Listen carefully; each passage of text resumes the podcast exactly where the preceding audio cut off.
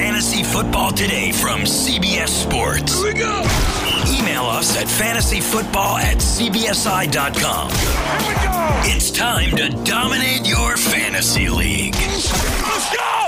Now, here's some combination of Adam, Dave, Jamie, and Heath. So you've been playing in the same fantasy league for years, and it's fun. You know, it's great. You got your two running backs, your two or three receivers, your flex. You made it a FAAB league. Maybe it's half PPR, whatever. But you're, you're looking for more. You want some suggestions, some ways to make your fantasy league a little bit more fun, like maybe trading FAAB throughout the year or you know different ways to set a lineup. We've got some wacky ideas from our listeners. We've got some ideas from Ben and from Dave and from Ben Schragger. We're going to help you make your leagues even better and make you enjoy fantasy football even more. And we're going to do some rankings disputes. Tom Brady, we'll talk about him. James White, Adam Thielen, Evan Engram. Here's a fun stat for you. James White um, in the last five seasons, there have been 28 times where a running back has had 60 or more catches. In 10 of those 28 times, the running back has caught five or more touchdowns. So that's 10 out of 28 times. James White has three of those five or more touchdown catch seasons. Doesn't happen that often, but James White is pretty damn good at it. Will he be able to do it again? Uh, alongside Dave Richard and Ben Gretch, and eventually Ben Schragger, I am amateur poker champion Adam Aizer. Oh no! And good day, everyone. You're not a champion.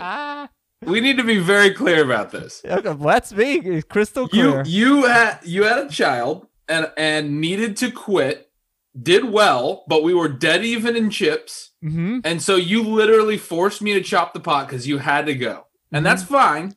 I get. I said, all right, you know, but I wanted to play it out. And then what happened? And then we did play it out. And, and then happened? we said, okay. I actually had more chips. We said, okay, we'll just go all in. I go all in with a three-two. You go all in, and you get pocket nines on the hole. We go the hand. We go all in on. That's not so exactly what happened. I actually beat you a couple of times previous to that, and then you went all in. I, I think I still had more chips than you at that point because then we had to do a second hand, and then you knocked me out. Okay, fine. Well, whatever. I feel like a champion. And I hope you all were able to watch us on Twitch on Tuesday night. Next Tuesday, we'll be doing a mock draft. So it's twitch.com slash FF today. It's 7 p.m. Eastern. And it's we're having a lot of fun. It's really cool. And um, thanks for thanks for being there if you were there. Dave, you know, uh, well, the second half of the show is going to be dedicated to ways to spice up your league a little bit, but you were trying to start what seemed like could be the most fun fantasy league I'd ever, I would have ever been a part of. Uh, it got canceled at the last minute, but you were going to start a league last year. I hope you consider doing it again. Talk about it and what you're going to do.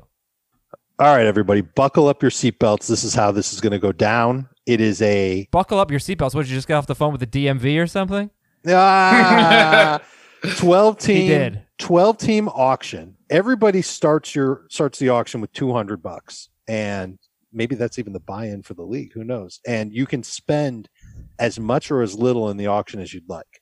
Whatever you don't spend becomes your FAAB for the rest of the year. 15 roster spots. You must start one quarterback and you must start 14 of the 15 players each week. Scoring would be, we, we, we never really quite landed on the scoring. It's probably going to be something along the lines of four points for passing touchdowns and half point PPR, half point first downs, something like that. And uh, yeah, just like a whole big um, fantasy football knowledge challenge where we see who can build the deepest roster and score the most points from week to week. So you could start 14 quarterbacks? Well, good luck getting 14 quarterbacks, but sure. Well, it's an auction. You could spend you could spend all your money on all the quarterbacks, I guess. Yeah, but then it, it the it might overvalue quarterback. Maybe we need to put a limit on how many quarterbacks a, a, team could have, or maybe we do team quarterbacks and you can't have more than two. Maybe something like that would have to happen. I, I everybody should buckle the seatbelts, but I'm not sure if the car is working perfectly well here. I do I do think that even with a quarterback limit, it would be pretty crazy to see what type of teams people would build. And um, yeah, my favorite part is that everybody's a flex except for yeah. I mean, quarterback spot. The two things I love about this, and I, I I'm excited to try it too, are the flexibility. Like you said, everybody's a flex, and I mean, Adam makes a point that's true. Like quarterback's the most scarce position, so maybe there's got to be some type of limitation there. But otherwise, like you could do crazy things with your roster. And then the second thing, which we're going to talk about later in the show, I'm sure, but just like the the deeper roster idea that you were saying is is like such a let's like I love leagues like that. I play in a couple. I think all leagues should be like that. Um, I think it's great to have a league where you have to start 14 people, and, and people in the league are going to be starting, you know, relatively uh, rotational players, but like that still matters. You know, like those players still matter, and I don't know. I think that's I think that's a fun way to play personally. Yeah, but it's it's not even this. It's not necessarily deeper rosters because 15 roster spots is fairly typical, right? Sure. Um. So it does behoove you to leave some FAAB. If you're gonna lay top of your head, what do you think you'd spend in the auction, and what do you think you'd leave for FAAB? Because remember, Dave said you get 200 bucks for your auction. Whatever you don't spend is your FAAB for your FAAB budget for the year. Uh, zero dollar bids, Dave. Uh, maybe in the FAAB, yes, but not in the auction, obviously. Oh yeah, right in FAAB. Uh, so how much would you save? How much do you think you'd spend in the draft and save for FAAB? You if know, you have zero dollar bids, that makes me go a little higher. Like I would probably. Sorry, sorry to cut you off there, but I'd probably no, no, go a little. I bet, I bet we're gonna have the same answer. Yeah, I was. If there was no zero dollar bids in FAAB, and you needed that money to be able to make transactions in season, I was going to say like seventy five percent or eighty percent on the draft. Uh, if I can make zero dollar bids, I might go eighty five percent or ninety percent on the draft. Oh That's man, I was thinking more. Yeah, like, no, not the same answer. I, yeah, all. I was going to spend like 140 bucks and leave like 60 for FAAB or something like that. Right. But so I I would have gone, and I, who knows what I'll do when when this thing comes up, but um, I, I would say maybe 125 as a as a floor for how much I would spend, and if I managed to find a couple of good values later on, uh, I would spend more than that and be totally comfortable getting maybe right around where you were saying, Adam, which is 150 or so, which isn't too far off from 80% of the total budget. But it it it's it's a it's an interesting league, and I think with all the smart people that we have uh, at CBS Sports, it the results could be really interesting. And the fact that there, I don't know how many bargains there would necessarily be. Remember my 2050 rule that we use for auctions? This is just regular auctions where you want to save at least 20% of your budget for the last half of the auction. That goes out the window here because there might be somebody willing to spend 90% of their total budget on the auction. And I'm not sure how many like great bargains there will be. Right. And a lot of times the bargains are a quarterback, and that's not going to be the case here. Right. I just want to read. I have a league up now. Decimal scoring, four point per passing touchdown, half PPR. Did you say if yours was full? I'm sure it was full, right? It's always full. No, this one is half PPR, half first down. Oh, interesting. Which is just okay. like the fishbowl. Half first down, like passing first down as well, or just rushing and receiving? Any first down is worth half a point. Interesting. Okay. Which so, I like a lot better than PPR, by the way. Okay. You mean receiving though, not quarterbacks don't get a point for passing for a first down. No. Oh, that's what I said. Rushing and receiving first down. Okay. Yeah. All right. All right. So um so uh okay, anyway, I'm looking at a league that's 4 point per passing touchdown leagues, half PPR, no first down reward, I don't believe. Here are your top, I'll just read like 20 players. See how many quarterbacks there are. Lamar Jackson was barely ahead of Christian McCaffrey. 8 more points. Um, Lamar Jackson, Christian McCaffrey, Dak Prescott, Jameis Winston, Russell Wilson, Deshaun Watson. So that is what five of the first six players mm-hmm. are quarterbacks. Then you have Michael Thomas, Josh Allen, Kyler Murray, Patrick Mahomes, and then we will get some non quarterbacks in Aaron Jones, Derrick Henry, Ezekiel Elliott, followed by Carson Wentz, Aaron Rodgers, Matt Ryan, Tom Brady, Dalvin Cook, Jared Goff, Austin Ekeler, Jimmy Garoppolo, Philip Rivers, Ryan Fitzpatrick. Very, very quarterback heavy. All right, cool stuff. Uh, I hope we can play it this year. It's a fun idea if you guys want to give it, shot. Let's yeah. do it. All right. Now I have to drop one. And if there's leagues. enough interest from from listeners, maybe we'll do one like it for the listeners. Oh yeah, we can do that too. CBS Fantasy Football platform is the best. That's where it'll be. You need to be playing on it. Uh, you, I'm not biased, by the way. It launches on Monday, so that means we're going to be releasing our new rankings, sleepers, breakouts, busts throughout the week. We've got four episodes of this podcast planned to get you ready for the 2020 season. You got to tune into CBS Sports HQ. Go to the website, cbsports.com slash fantasy. Next week is a big, big week. A lot of good content coming out. And mock draft Tuesday night on Twitch. So fantasy uh, twitch.com slash FF today. Twitch.com slash FF today. The link is in the episode description. I'm giving you guys 10 minutes for this rankings dispute segment, and I'm sticking to it here. So don't spend all your time on the quarterbacks. All right, first rankings dispute is Tom Brady and Drew Brees. Dave a little higher on these old dudes than Ben, maybe because he's older than Ben. They're seven and eight in the rankings for Dave. They're eleven and twelve in the rankings for Ben. And there are three players specifically that Ben has ahead of Brady and Brees that Dave has just behind them. Josh Allen, Matt Ryan, and Matthew Staff- Matthew Stafford and Carson Wentz. It's those four. Josh Allen, Matt Ryan, Matthew Stafford, Carson Wentz. Ben has those four ahead of the old guys. Dave has Brady and Brees ahead of them. Ben, you have the floor. I mean, I I don't really have a huge negative take on these guys as much as I just I like Josh Allen's rushing ability. I like Matt Ryan's passing upside. I, I think they're going to throw a ton again every year. Dirk Koetter's been the coordinator in Atlanta. They've thrown a bunch. Um, I think they led the league in passes last year. Uh, I've talked a lot about Stafford. Wentz is for me is in a different tier than Allen, Ryan, and Stafford, and he's right at the top of the next tier with Brady and Brees. Um, and I, and I, I, think there's cases for for Brady Brees, but I'm actually more interested on on Dave because I, I, think it's kind of aggressive to have Brady at seven and and or Brees at seven and Brady at eight personally. So Tom Brady finishes the top 12 fantasy quarterback last year with absolute junk at wide receiver, and now you're you're taking him and you're putting him in Tampa Bay with not just Godwin and Evans, but Gronk too, and a fortified offensive line, and Bruce Arians telling him, "We don't want you to check it down. Go ahead and chuck it deep." Uh, that's that's a recipe for great fantasy success, especially when you consider that their run game is a big old orange and white creamsicle colored question mark. I, I think Brady's going to throw a bunch. I think he's going to be very good. I think he'll finish in the top ten, and and I think he's got a great chance to get well over four thousand yards and thirty total touchdowns.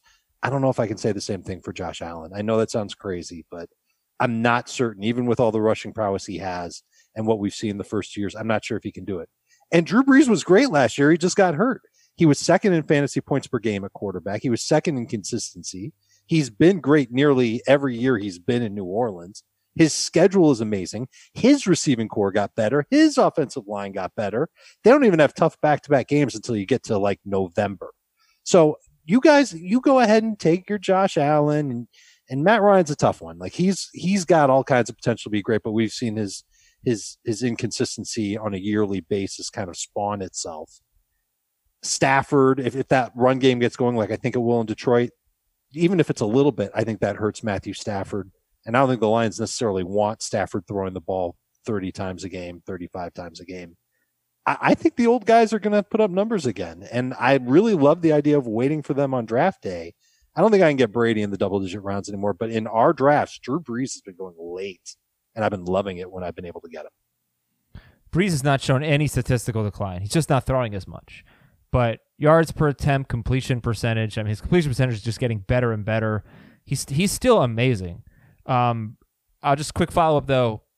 Do you guys still think Tom Brady is a great quarterback? Because the last two seasons he's been the number 12 quarterback in fantasy, but on a per game basis he's been like 17th, 18th in that range. Do you and there are obviously questions about how good he is at this point. Do you think Tom Brady is still a great quarterback? I think yes. he's good enough to be fantasy to be. I, I, agree with a lot of what Dave said too. I don't, I don't really hate those guys um, for fantasy. I think Brady's as good as Jameis Winston. Good enough to be good in this offense for fantasy, like Jameis Winston was. Okay, let's go to our next player. It's James White. He was 29th in non PPR. This is going to be a PPR discussion, though. It should be with James White. He was uh, RB 18 last year. Dave has him 32nd, and Ben has him 44th. And he catches a lot of touchdown passes. Five touchdown catches in three of his last four seasons. That's just rare for a running back, even one that gets as many catches as him, I would say. Uh, so, Dave, you're higher on him. You got him as a number three running back, James White. He's one of my favorite number three running backs, bench running backs to get in PPR. He's given you at least 10 PPR points in 12 of 15 games last year, 12 of 16 the year before. Last year, the the the floor was good, but the ceiling was right there with the floor. Uh, he only had three games with uh, 10 and in non in 2019, and I think only three games with 15 plus in PPR. So if you're looking for yardage and touchdowns aplenty, I don't see James White giving that to you, but he's going to have his role in the offense. And Jarrett Stidham, if he is the quarterback, if it's Brian Hoyer, then no one is going to be that exciting to have in New England. But Stidham to me, I just from watching his college film, and I haven't gotten around to the preseason, and I don't know how much I'm really going to watch his preseason film from last year, but I, I think he handles the pocket well, and I think he does a good job of running like a, a simplified offense where you're getting the ball out quick. He definitely leaned on his slot receivers. He definitely threw screens to his running backs and dump offs to his running backs. I don't think James White's role is going away. I think he's still going to be uh, in that exact same passing downs role that he's been in the last couple of years. And when I'm looking for running backs toward the back half of my fantasy draft, he, he's going to stick out. And there's going to be a lot of people who go, "Oh, I don't want him. He's a Patriot, and Patriots offense is going to suck," or "Oh, he's old." I, I don't care. He's still going to catch anywhere from four to eight passes per game. He'll get decent yardage off of that. Maybe he falls into the end zone perfect type of running back to use on bye weeks or uh, or as a flex. Okay, not so much, Ben. No, I mean I think he Dave kind of laid out the the places where you can draft White. If uh, like if you're doing a zero running back or something like that, I think these types of, of receivers make sense. But um, I you know I think about a whole range of outcomes. Adam, you noted that he's caught five plus touchdowns three times in the last four seasons. That's really high for a running back. I don't think he does that without Brady. Like I think those touchdowns come down immediately. Um, he had 12 TDs one season as well because he had five rushing touchdowns as well. Uh, I, I, just I don't. I, there's no way that he can kind of match that type of no. scoring and statistical prowess.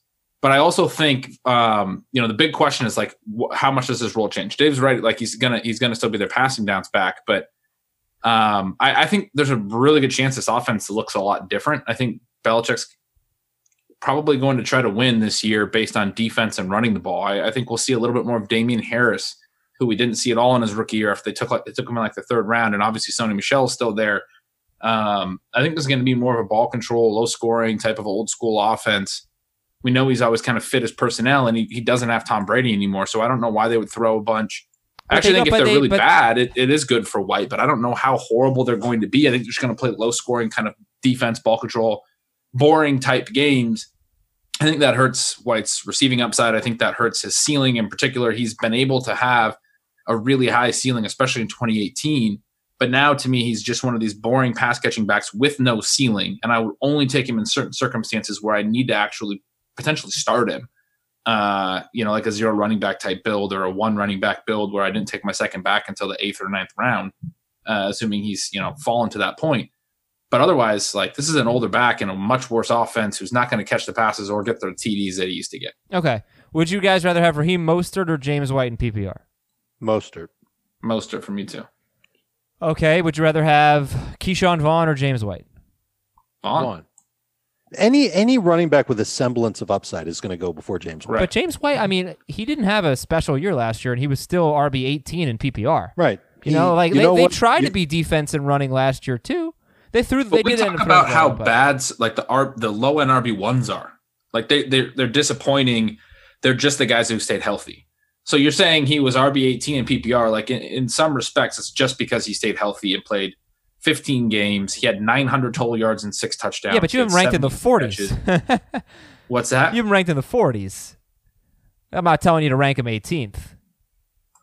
No, I know. I, I, like again. He had 900 yards and six TDs, 70 catches. I don't think it's anywhere near 70 catches. I don't think it's anywhere near 900, 900 total yards without Brady. Like I, I think those numbers are coming down. I don't think he's getting to 18. I'm just saying. Also, 18 for a full season line compared to like you know points per game, it looks different at running back.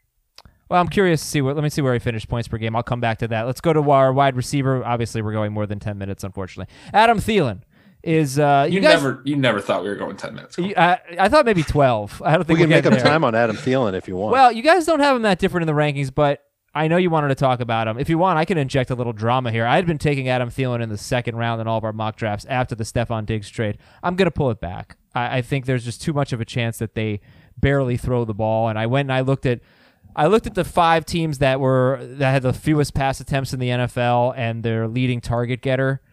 And George Kittle I gave him a 16 game pace. Was like 122 targets. He was the only one on those five teams that had more than like 106 or something like that, like 106 pace. So there's too much of a chance that Thielen is just a victim of their offense. But I will say, if if they if he gets like 120 targets, then he's going to be second round player.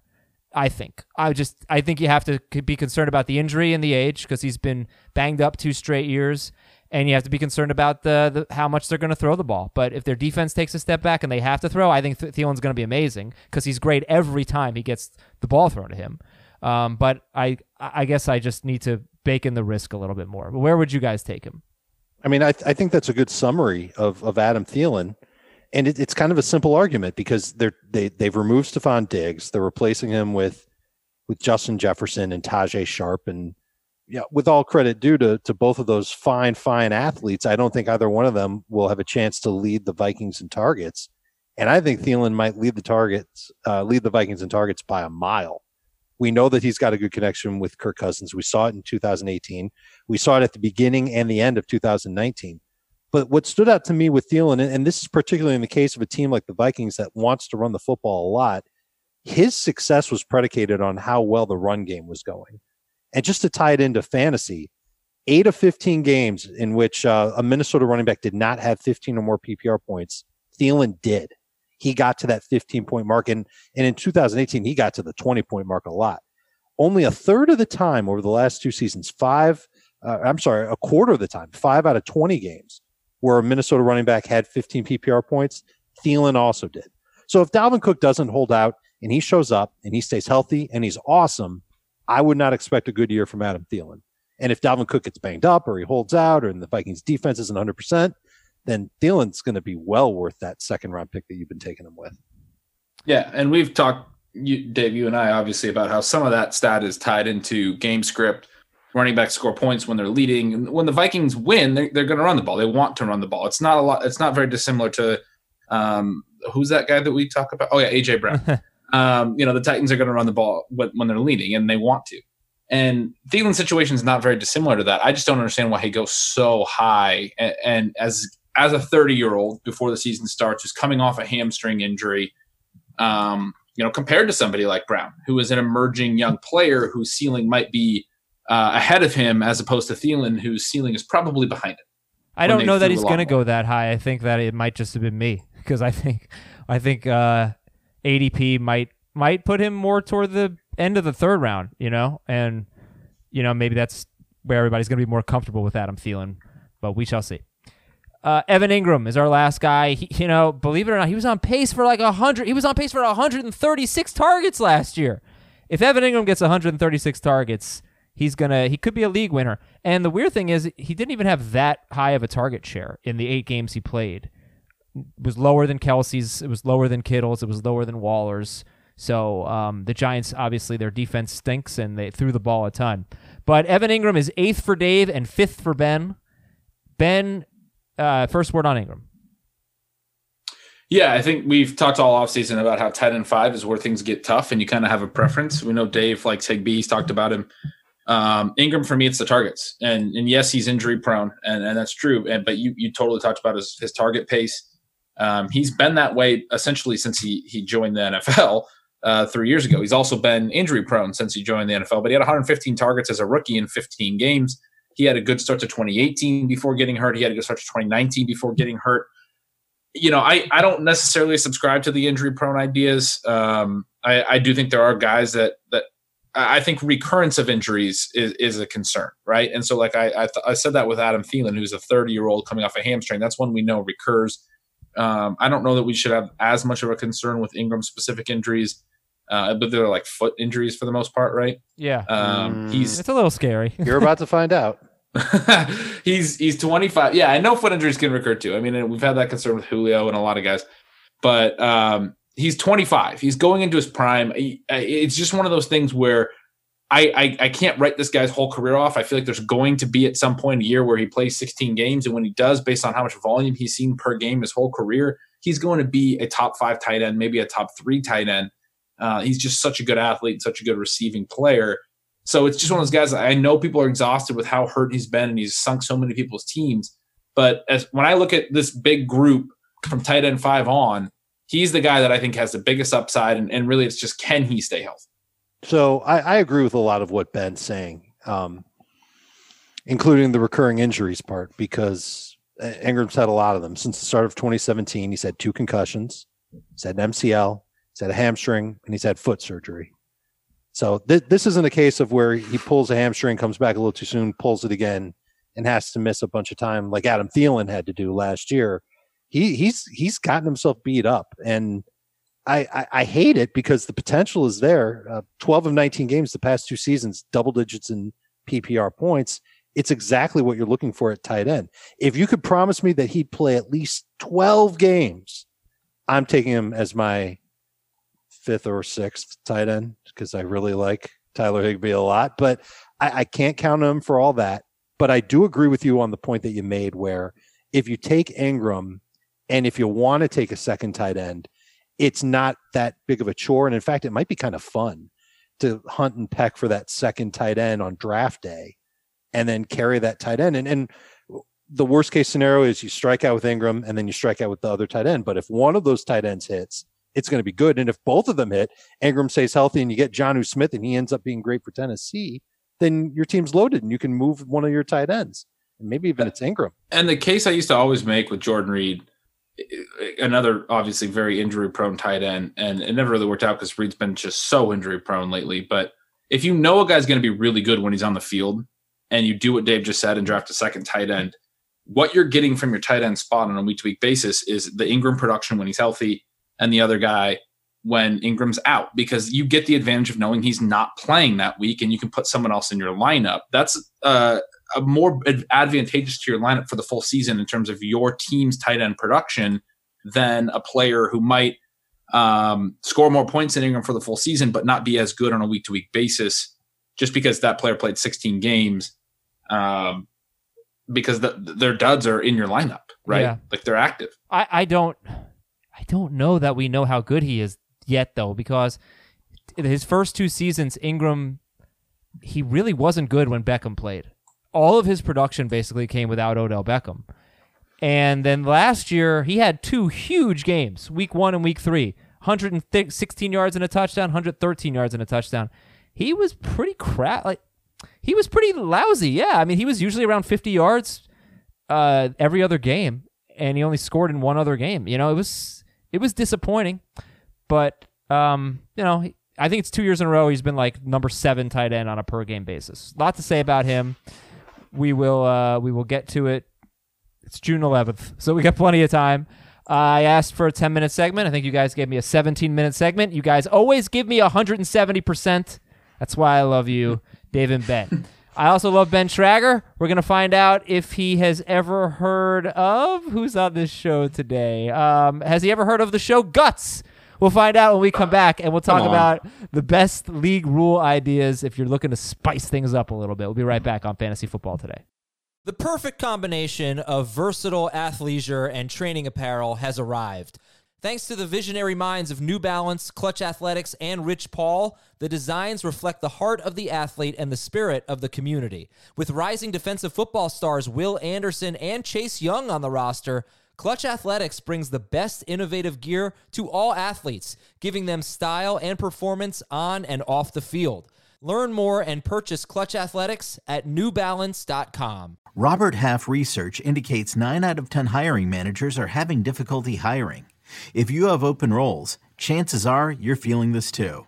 That's why you need Robert Half. Our specialized recruiting professionals engage with our proprietary AI to connect businesses of all sizes with highly skilled talent in finance and accounting, technology, marketing and creative, legal, and administrative and customer support. At Robert Half, we know talent. Visit RobertHalf.com today.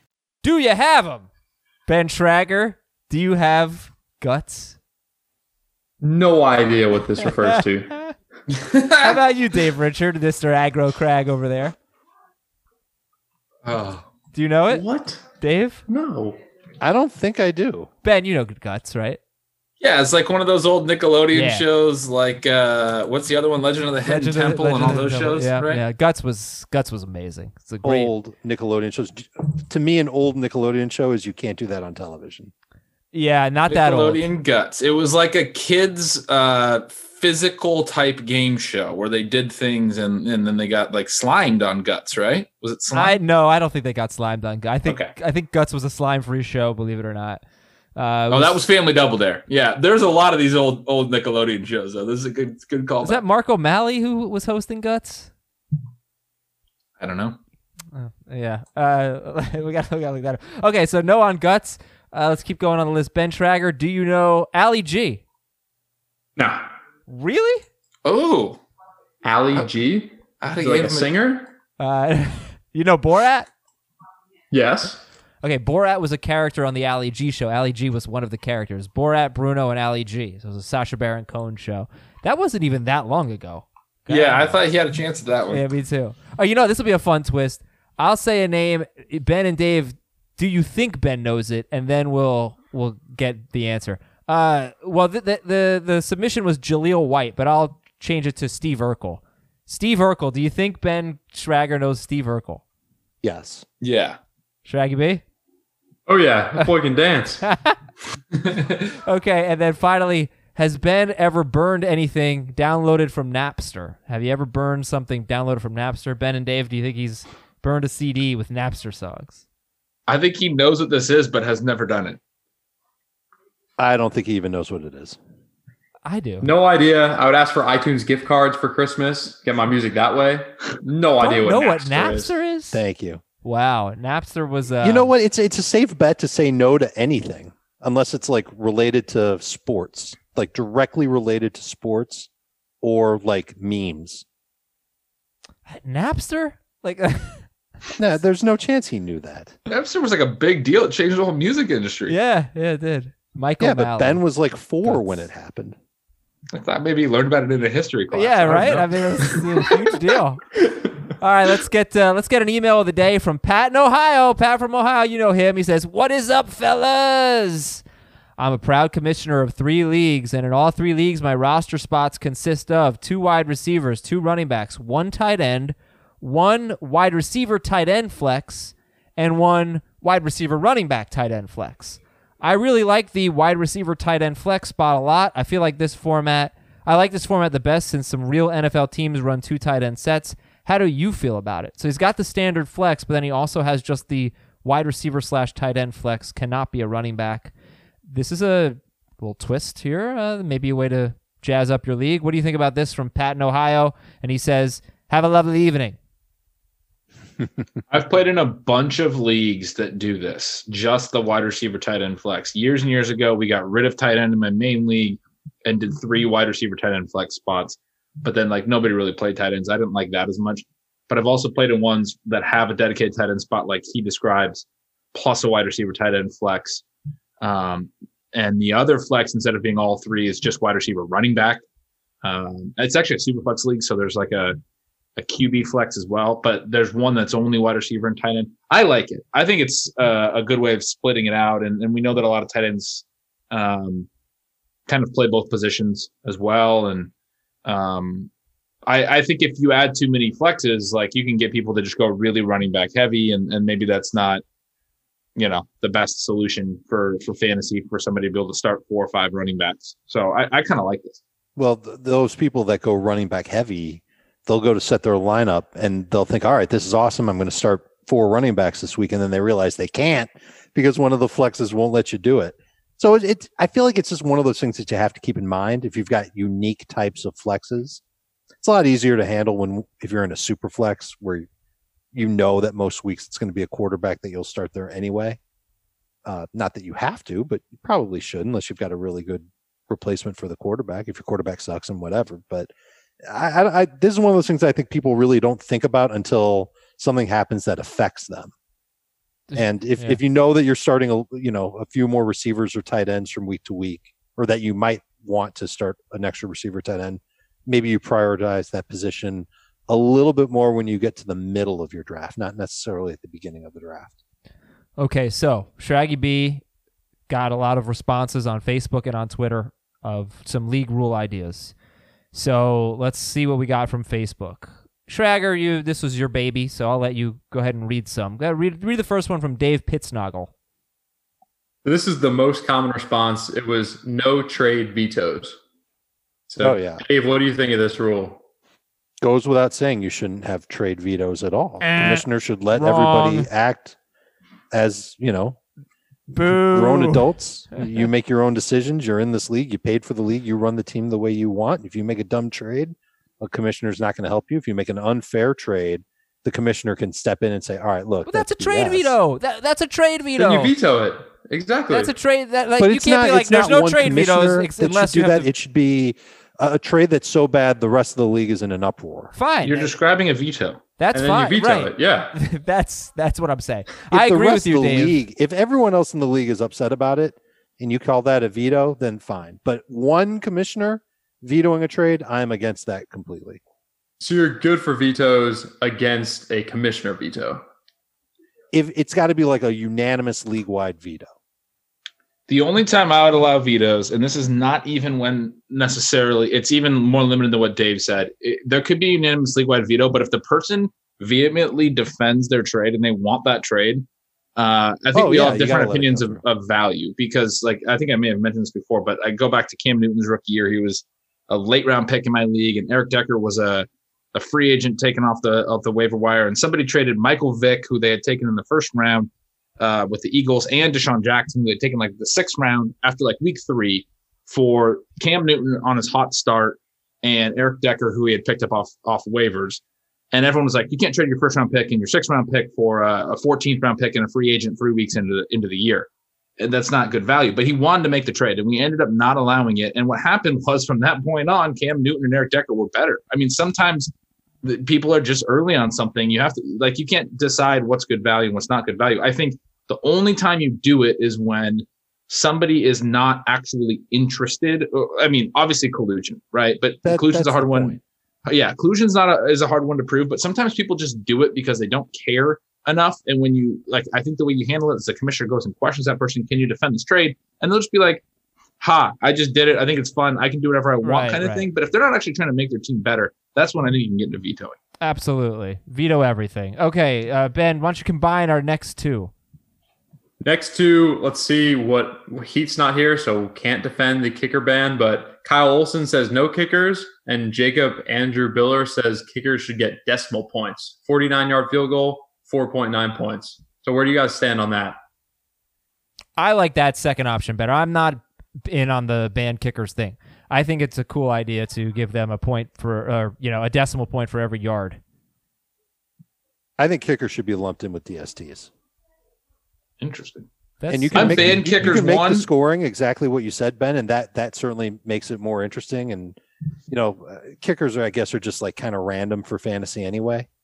But I I would rather, and we've been doing this in our mock drafts. We've been we've been removing kickers from our mock drafts and using the extra round so that people can go and get one extra player. And you can do that in your drafts if you eliminate kicker or if you include the kicker with the DST. Or just have I'm round. ban kicker one, and then the scoring would be definitely two. I've never understood why field goal scoring didn't include decimals. Every other, you know, as soon as decimal started, every other yard mattered to the decimal except field goals. A 49 yard field goal was the same as a 40 yard field goal. That made no sense ever to me. All right, keep it going. Do you lose points if you miss a field goal? Another cool so idea. If I you like miss that. a 50 yard field goal, is that a minus five? No, I think it's like a no. like an interception, like a minus two, maybe a minus one. Not a minus five. I like that. I think Dave. a minus one.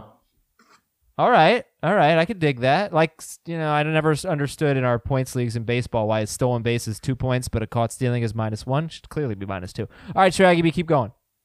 Christian Elias says your skill player shouldn't lose points on a muffed punt since he can't score you any points in that scenario. So that's if you've got a guy who plays a running back who plays special teams, muffs a punt, it's a minus two.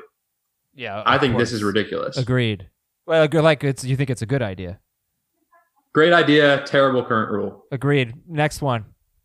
Wait, next one. If, if he ahead, can, ben. if he can return the punt for a TD and get six points, then he should lose points. Right, but if your league doesn't allow special yeah. teams, if your league doesn't allow you're starting special teams units, yeah. I can agree with that for sure.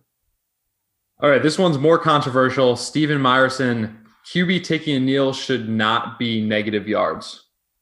Not, con- yes, not controversial at all. Uh, yes, it's a great, great idea. There's nothing worse than Monday Night Football losing a fantasy matchup because your quarterback kneels out the win. It's there's nothing worse. I've never. It's never happened to me. I see the complaints all the time, but it's never happened. I've never lost a Monday Night Football game like that. I've won in that scenario, and it's great. so I'm kind of in favor of it. it's a horrible rule, and yeah, get away with get get do away with it. Uh, this next one, yeah, call it sack is fine. Uh, Ray Zegri says ditch PPR for points per first down. Or like Dave said earlier, 0.5 PPR, 0.5 first down. What do you guys think of the first down scoring? I feel like you accomplish more. It, it's an accomplishment to catch a pass in a football game, right? And and that's what we're doing. We're rewarding stats for accomplishments. But getting a first down is a pretty big deal too. So I I either like the combo or and maybe we should do a little bit more of this with our drafts. It's just more no PPR and full point per first down. The old PPFD. Well, so my issue with that is you're kind of just replacing one issue with another. Everyone hates PPR because oh, some of these catches are at the line of scrimmage, you don't get Right. any yards, a reception right, doesn't right. matter. You shouldn't get a point for a catch behind the line of scrimmage. Well, it, it's first downs are a lot like touchdowns sometimes, where the person who scores them is not necessarily the person who deserves it or got you the closest. Like just because a fullback runs in a one yard TD or a you know a one yard run potentially doesn't necessarily to, to convert a first down doesn't necessarily mean they were that that player, and it actually happens quite a bit um, where any essentially any completion that's not a first down, you know, these eight nine yard completions, they wind up being rushing first downs a lot of the time, not every time, but it happens quite a bit. Running backs rack up a lot more first downs, and um, it, it impacts receivers negatively compared to PPR because not every catch is a point. And all these eight, seven, nine yard completions that don't go for first downs, I I, I like the half and half. Like I, I don't I don't want to ruin one issue with the other, so we we minimize the value of these zero yard catches, but we also don't overdo it to where we're giving a bunch of value for two yard in clouded us runs out of goal line formations on third and one. You know, that's the I don't like that. Adam, this one's for you. Brett Greaser says swap one bench player into your lineup if they go off. You can only do it once a year. You swap the bench guy retroactively. Ooh. Hmm. I don't think so. I think that's too unfair. I love it. Even if it's once a year? I can't. I don't think you can do it once a year because then what if it happens to the same guy? Imagine being on the other side where everyone used their one time against you just because that's how it worked out. That would suck. I, I mean, think that's so maybe much maybe you give every maybe Do you, give every on, fantasy done manager. To you, do you get the right to swap out a player after the fact too? well, or maybe you get I'd one one yes. veto a year. I Yeah. don't know. Maybe like like You get one can I play- chance. could I- could I play a little you get defense? Chance. Could I play Yeah. a little defense and say, okay, uh, you can swap out one player, but I get to take another player from your lineup and put him on the bench for somebody else? Maybe that's not right. Maybe Oh, it's just you also get to replace a player. You get rebuttal, I think, if someone does it against you, but that, that counts as your one for the whole year. No, I I, don't- I- think. I don't No, know see, if someone that. Does like it that. To you, you should get a freebie that time. It's like getting a challenge successful. You get an extra challenge. Wait, I how about how about if you do this, you swap one bench player into your lineup if they go off, maybe allow it only once per season. Has to be during the early games, either Thursday or uh, 1 p.m. on Sunday. You have to have some level of uncertainty about whether or not you're going to win. Yeah, I like that. You can't. That's just, true. It can't be a mathematical You- equation. yeah. Maybe other it way has to be done before the Sunday night game. The other way we've talked No, about I think is before the four o'clock. bench Or maybe it has to be done before that player's game ends. Yeah, I would like that. Oh, I, I like that idea. more, where there's uncertainty. I definitely agree with that. You swap someone in, and then the person you took out goes off in the fourth quarter or something. Yeah, okay, all right. You the guys- other way we we've talked about this though, and I added into uh, a column that we wrote in our magazine that you should read. It's on uh, newsstands everywhere. Um, that we talked a little bit about the you know some of these ideas, and one of the the notes I had was ins- like make a couple of the bench spots. We talked about this on the show like back in January, but a couple of the bench spots backup spots, and you have to dictate them before the week, and you do this every week. And not everyone on your bench, it's not full best ball, but you have a couple spots in case somebody gets hurt in the first quarter or something. You do have somebody that swaps in if he plays better. I like that. So that matches up with bluegrass resistance suggestion. A halftime substitution. If someone gets hurt in the first half, you can dedicate one player to be that sub. Love that. I do think Once upon a that- time, Yeah, I do like that idea. we had a fantasy game on CBS where you could do that in game. And it wasn't a once a year type thing. You could do it every week. But it was before the time of iPhones and mobile devices and instantaneous notifications. And so it didn't really work then, but it could work now because people are so locked into their fantasy games and we have ways to contact people, and everybody carries their cell phone with them most of the time. Uh, if if you got an alert on your phone, Julio Jones went out first quarter against New Orleans. Would you like to replace him now? Well, of course, everybody's going to stop what they're doing and and replace him with someone on their fantasy bench. So this Is is, it- it's just this for could be a direction where fantasy goes in the future for sure. This is just for injury. We're saying. Just for injury. Yeah. Yeah, And it says you get the first half points from one player and the second half points for the other, and the player can't have started their second half. So you don't get that other player's full game. You just get his second half. Mm.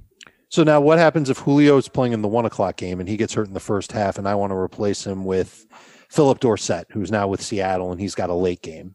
You only only get, get, Dorsett's I only get second half. Second half, Yeah. not the whole game. that. Yeah. Fun. Okay, listen, whatever it is, you'll take it because nothing's worse than having, you know, DJ Moore gets hurt and he's gone for the game. That happened late last In the last season. It championship. crushed people. Yep. Uh, ben, why don't we go? And by the way, there has to be some like it can't be a quarterback. You know, you can only substitute a quarterback for a quarterback. You, you cannot. Yeah, it has to be same position. same position. Well, what if it's super flex? then you can only? Then you're fine. If it's No, the super I am position. not Can okay I put in with that. Taysom Hill and only get a second half receiving? All right, uh, let's go to the tweets, Ben. What are people saying on Twitter? All right, first tweet, JVK, you should be able to trade FAAB dollars. I can already do this in a lot of leagues. Yeah, that's that's fine. Good one. Mike Franco, DST points for a fourth down stand. Oh yeah. I like that, That too. makes sense. Yeah. Hey, could could you trade waiver positions? What, I like uh. We're trading do FAAB get? dollars. Yeah. like a player. Yeah, I'll give you this player. You let me have your your spot on waivers this week. Yeah. I like that. I mean, it's the same thing work. as saying pick up this guy off waivers for me if you want this player for your waiver spot, Right, and then right. do it after the fact. But I don't see why you shouldn't be able to do it before. I love this fourth down the- stand though. It's a turnover. It's a turnover on downs. Why do we not? Yeah, get it should be worth for it should be worth two points, just like Yeah. any other turnover would Mhm. be. Yeah. Yeah, but does it matter? Like at the end of the game, every team is going for it. Fourth and 25. You should get two points for that. That's a I good point. think so. I mean, technically, yeah, because it's a turnover. It's a stand. Some of those situations that I mean, that defense won that game, and they're they're getting these late stands. Sometimes they didn't even get a lot of points because of how the game went. Well, they should Sure. get some points there. They won. yeah, They did good. I like it. And it's not it's Yeah, not any different true. than like oh hail mary at the end of the first half gets intercepted and Right. the play's meaningless and you get two points for it. True. All right, what All right, else? last one. This is right up Ben Gretch's alley from Philly TM. I want three wide receivers and two flexes for every 10 to 12 team league. The more the merrier. Yes. 22 round draft, real deep teams. Go for it. Five receivers, four flexes. Put it on the board. I don't see No, a I reason mean- why not to like have more more lineup spots. It's let's let's start that already. Yeah, Yeah. agreed. All right. This, so what, this what are is some great. of the this is a great start. what are some of the best great. suggestions that we saw today? Some of your They were all really good. There's a lot of stuff that we can decimal take to our developers for sure. Kick, kicker decimal points is great. I think the fourth down stand. for Kicker decimal points we can already do on CBS. Yeah. I'm assuming Schragger cultivated these from a lot of comments, and he picked some really good ones. So, Schragger, what were some of the bad wins. ones? well, There, there were most of the ones that were bad were stuff that you could just do. You could ask your commissioner to do. Some of it's hard logistically. The first half, second half scoring, the even the muff punts. It's hard in a box score to to to figure out where the fumble came from. You have to kind of go to the play by play level. So some of it I understand the logistical stuff on, where you don't know where the stats came from. But like the field goal thing should be done now. Turnover on downs should be easy to do now. I mean, I don't, I don't know that that shows up on a box score, but it should be easy to do. Ta QB taking a new knee shouldn't be negative yards. I'm all on that too. I like the the uh, half a point for the first down and switching to half PPR, half point for a first down. I mean, I like all these. the the most impactful one would be the substitute for an injured player. Yeah. That would be one that I think is really worth looking into. You guys want to hear some that might not be as popular? Sure. Okay. These are these are some of the ones that I remember from years and years of listening to people pitch ideas. Here's one. You get a point if your player is on the field even if somebody else scores the touchdown. So on if it's a scoring play and the running back scores but you've got the receiver on the team, you get a point. The worst idea Hate I've ever heard. Yeah, awful. No. Goal line touchdown should count for half. Ooh, Not like it. terrible. I like it. No, it's a touchdown. Yeah, I'm but saying, all I'm it's it's not- doing is valuable of a getting touchdown, one. It's bad. It's actually one pretty bad. Yard it's pretty bad. versus you know somebody that's going to go and get a long yard. My argument to that is, well, if someone scores a long touchdown run, you get the points for the yardage anyway. You get the yards. Yeah. If it's Okay. a short TD, if there's a like, I would say if you're going to do something like that, you should give the other half of the touchdown points to the longest play on the drive. Whoever had the longest play on the drive. If there was a 20 yard run that set up a, a one yard touchdown run, a 20 yard run gets half the touchdown points. But what if? what if the longest play on the drive is a penalty, well, hold on. What? pass What? interference call? What if somebody gets stopped inside the one yard line or at the one yard line, and then another player scores a touchdown? What if you split the touchdown points? But it's vulturing. That's what That's just one saying. of the most fun things in Well, you weren't really right? saying that. You said to the longest play on the drive. I'm saying specifically quotes maybe? somebody gets inside the one yard line, doesn't score. Next play, running back runs it in.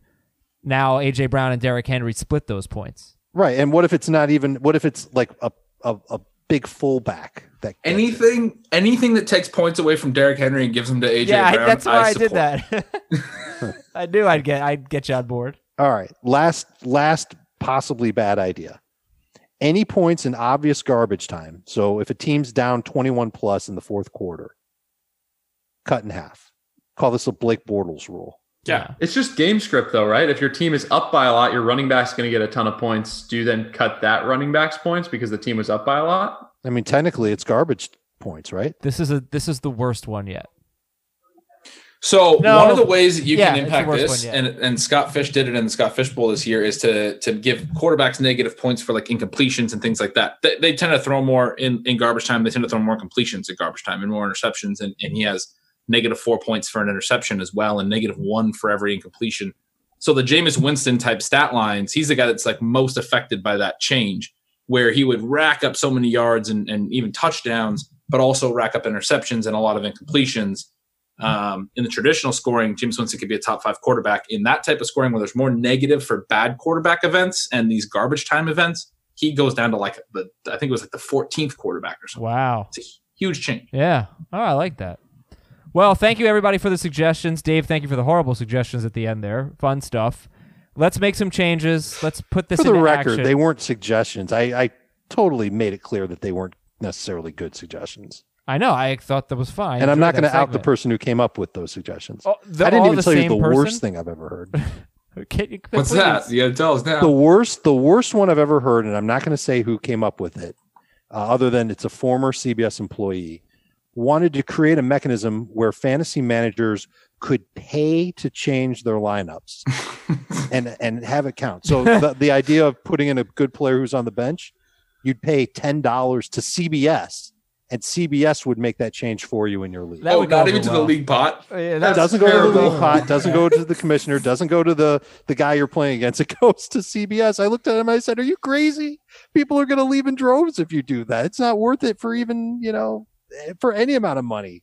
The integrity goes out the window." In the I've league never thought of pot, the league pot, you know, now you're just talking about hardcore capitalist league, which, you know, maybe, I don't know. I am going to It's the start. worst idea ever. I'm going to start compiling a new statistic this year, guys. I thought maybe could be done Oh, no. in an automated. No, no. This is. I think everybody's going to like this. Maybe some people are already doing it. I don't know. I'm going to start multiplying fantasy points by start percentage, so we can see the players that are actually contributing the most to fantasy teams. Love it. Yeah. I actually like that. But what, at what point do you multiply? You're going to do that on a weekly basis. Yeah, every week. Okay. I the, the only I look. I should say I want to do this. There has to be a way to export this start Yeah, percentage right. data. So you, Otherwise, I'm not. it can doing be done, Adam. We don't need to talk about. It. But like now. James White, for example, he had one huge game against the Texans. Luckily, I had his start percentage in my notes. He was started in 34% of leagues that week. Mm-hmm. So, you know, I love I, I think it's not going to be great necessarily just for one year, but when you can compile this year over year and find out, well, yeah, he finished top 12 or whatever, but but he was on the bench for like 3 of his good games. You know, that happens year after year with some players. Yeah. I think it could be useful. Dude, All this is I mean, that's honestly like a really good idea because it's a big reason why like we look at like league winners late in the year who have these really good stretches. We're starting them every week. We're all experiencing how good it was. And then we go look at the year in numbers and even their points per game, it doesn't seem quite as good.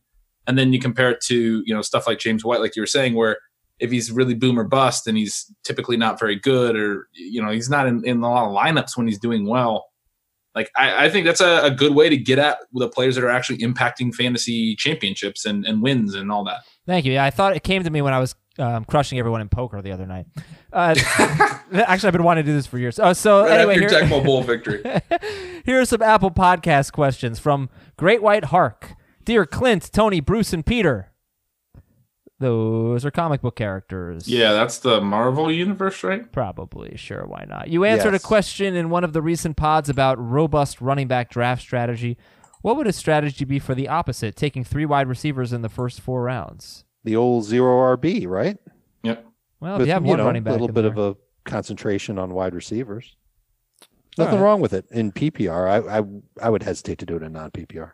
And and you can even he said take three in the first four. You can take one running back, and it obviously wouldn't be the you know the the strict zero RB idea, but it would be essentially like a modified zero RB. It's the same kind of strategy. solo strategy. RB. Yeah, you're not solo RB. I like it. You're not getting um, the, the the argument for doing that is running backs get hurt um, at a higher rate, and you're you, the more running backs you take early, robust running back, you're going to be able to um, start some of those running backs, even if others get hurt. You're, you're building some depth.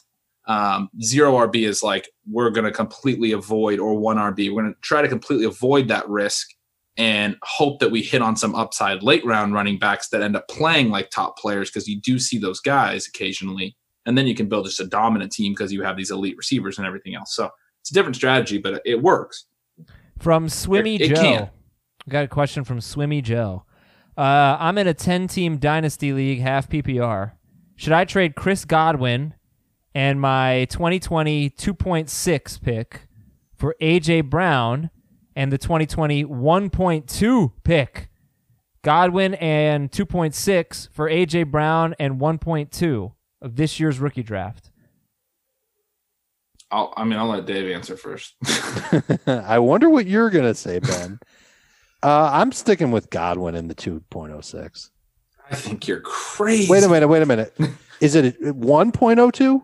Yes. Yeah, yeah, yeah. I misread it. I'm taking it back. Yeah, I'm taking it back. you can get Brown either Jonathan Taylor or Clyde Edwards Helaire. And you get AJ Brown. Yeah, that's a no brainer. Yeah. I thought it said 2.02. Okay. No, that's what I get for not listening to Adam. I wonder how this guy got First the nickname Swimmy Joe.